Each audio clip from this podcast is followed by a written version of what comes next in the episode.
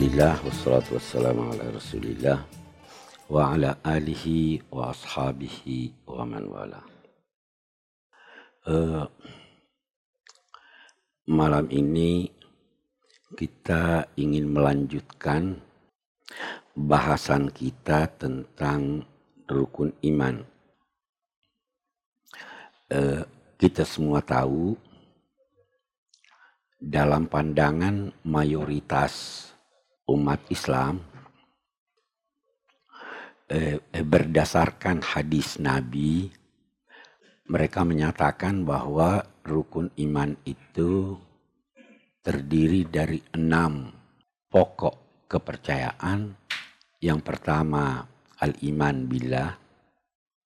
Kemudian yang kedua eh, malaikat tu'mina billahi wa malaikatihi wa kutubihi kitab-kitabnya wa rusulihi dan rasul-rasulnya uh, wal yaumil akhir hari kiamat dan qada'ihi wa qadarihi khairihi wa syarrih.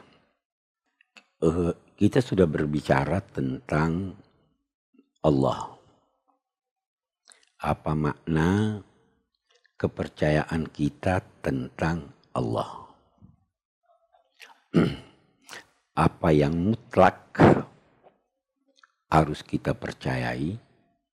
Kemudian nanti ada rincian yang tidak wajib dipercayai, apalagi kalau rincian itu uh, justru diperselisihkan oleh ulama. Kita tidak wajib percaya soal itu.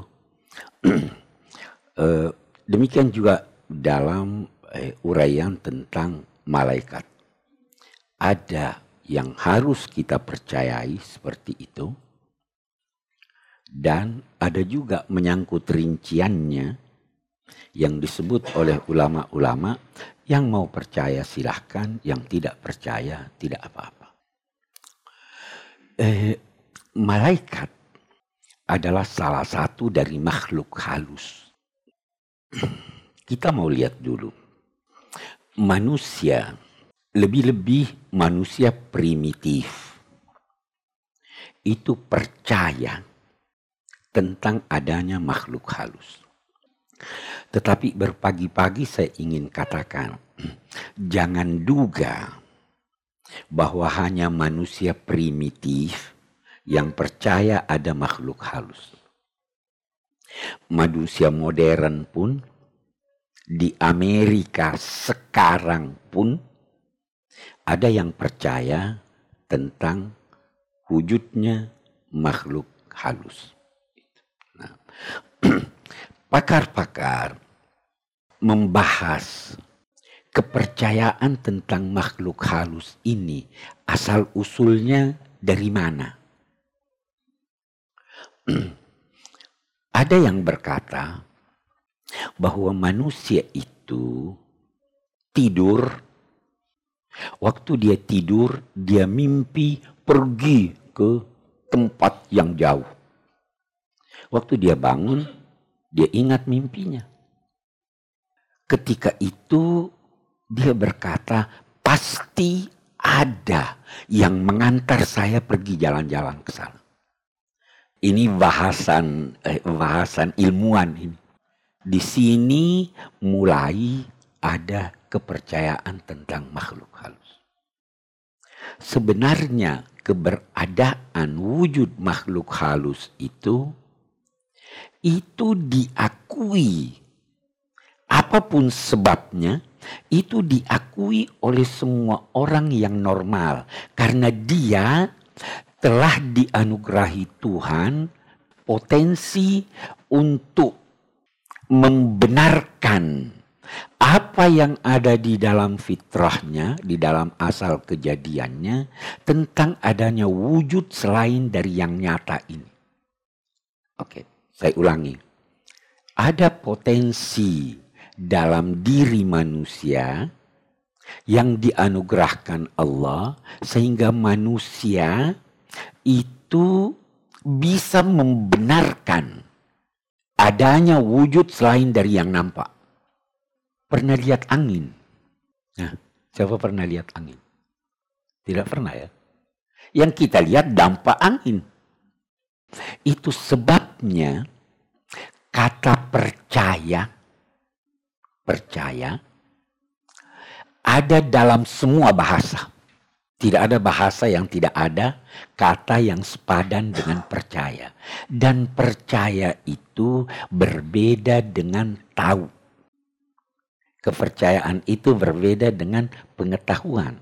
Si ada seorang eh, guru besar Abdul Karim Al-Khatib eh, beri gambaran perbedaan percaya dan pengetahuan. Nanti ini perlu kita camkan dalam konteks kepercayaan kepada malaikat. Dia katakan begini, coba kita lihat.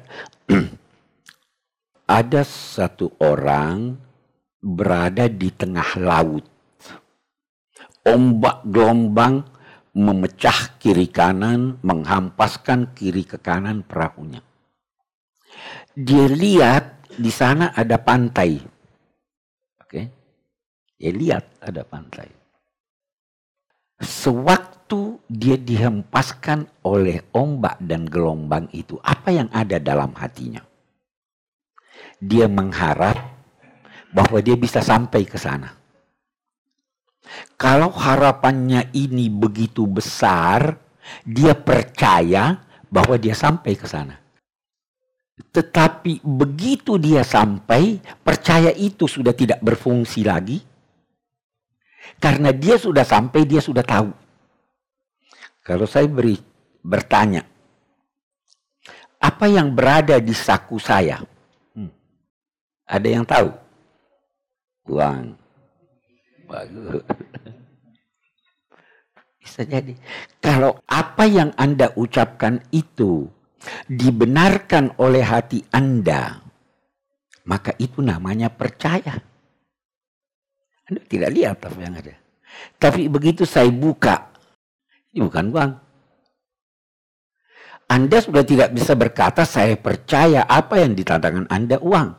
Tapi Anda sekarang berkata saya tahu bahwa apa di tangan Anda kertas.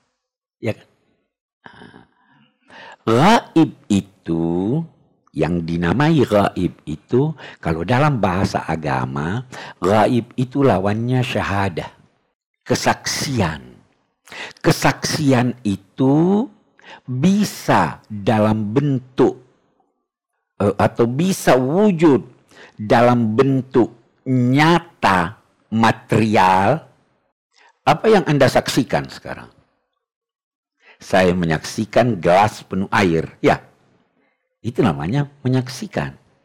Kalau ada satu orang tertembak ada dokter berkata atau diangkat jadi saksi.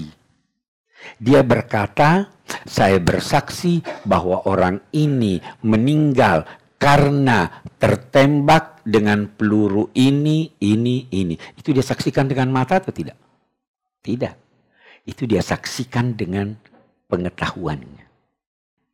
Nah, lawan dari saksi ini lawannya, opposite-nya.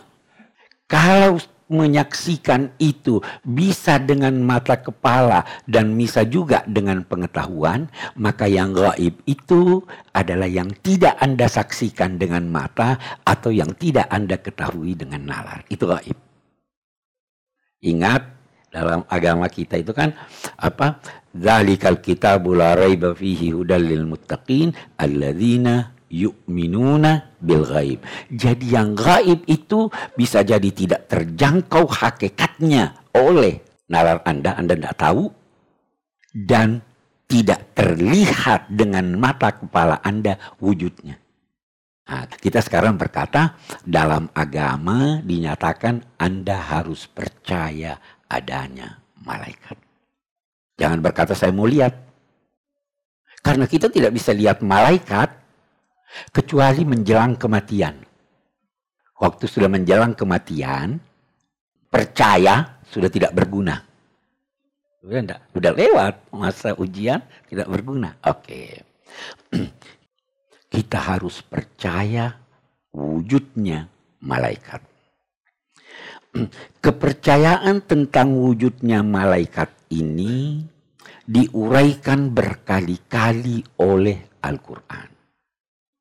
Hanya persoalannya tidak banyak hal atau tidak semua apa yang kita ingin ketahui tentang malaikat dijelaskan oleh Al-Quran dan Sunnah. Tidak semuanya. Saya beri contoh, saya beri contoh. Al-Quran menjelaskan manusia tercipta dari tanah. Ya. Wal jana khalaqnahu min qabl min naris samum. Jin diciptakan dari api. Al-Quran tidak menjelaskan malaikat diciptakan dari apa. Kita tidak tahu. Nah, kita sudah masuk rincian sekarang. Ada yang berkata dari cahaya. Apa dasarnya? Tidak ada dasarnya. Kalau Syekh Muhammad Abdi itu berkata, dari mana kamu tahu bahwa dari cahaya? Ada yang bilang itu dari hadis. Hadisnya dhaif. Anda mau percaya dia dari cahaya silahkan. Anda tidak mau percaya, yang penting percaya ada wujudnya, itu yang pokok. Ya. Kita melangkah lebih jauh. Kita tinjau dari segi bahasa dulu lagi. Malaikat. Malaikat. Malaikat itu bentuk jamak. Ini dalam bahasa Indonesia ini ini beda dengan bahasa Arab, ya toh. Dalam bahasa bahasa Indonesia itu eh, kalau saya berkata malaikat itu menunjuk satu. Sama ulama itu satu atau banyak? Kata ulama. Banyak. Tapi ini si Pak Kiai itu ulama besar. Ya, itu kan karena bahasa Indonesia begitu. Malaikat itu bentuk jamak. Tunggalnya malak. Malakul maut. Nah, malak.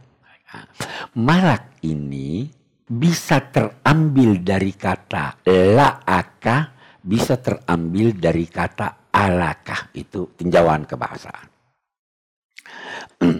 Kalau saya berkata malaikat itu dari kata la'aka, maka itu berarti utusan. Jadi malaikat itu utusan Tuhan.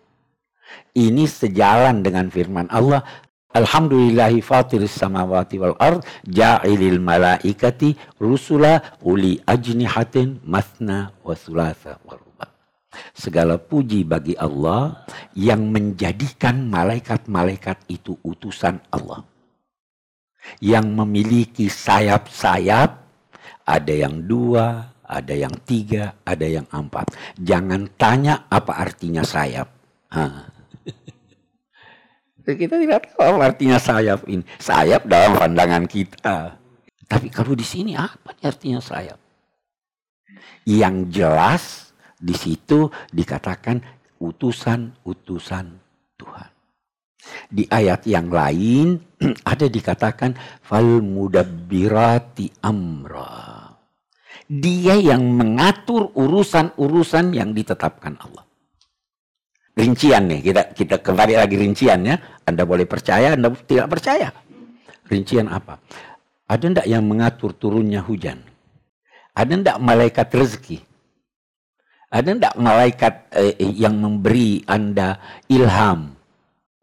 Tapi ulama-ulama kita dulu berkata ada itu malaikat mengantar rezeki, ada itu ini. Tetapi yang pasti dia bisa kita dengan sedikit toleransi dalam mengemukakan eh, eh, istilah dia itu perantara antara Tuhan dan manusia. Tuhan mau begini, kamu atur. Itu malaikat. Fal mudabbirati amra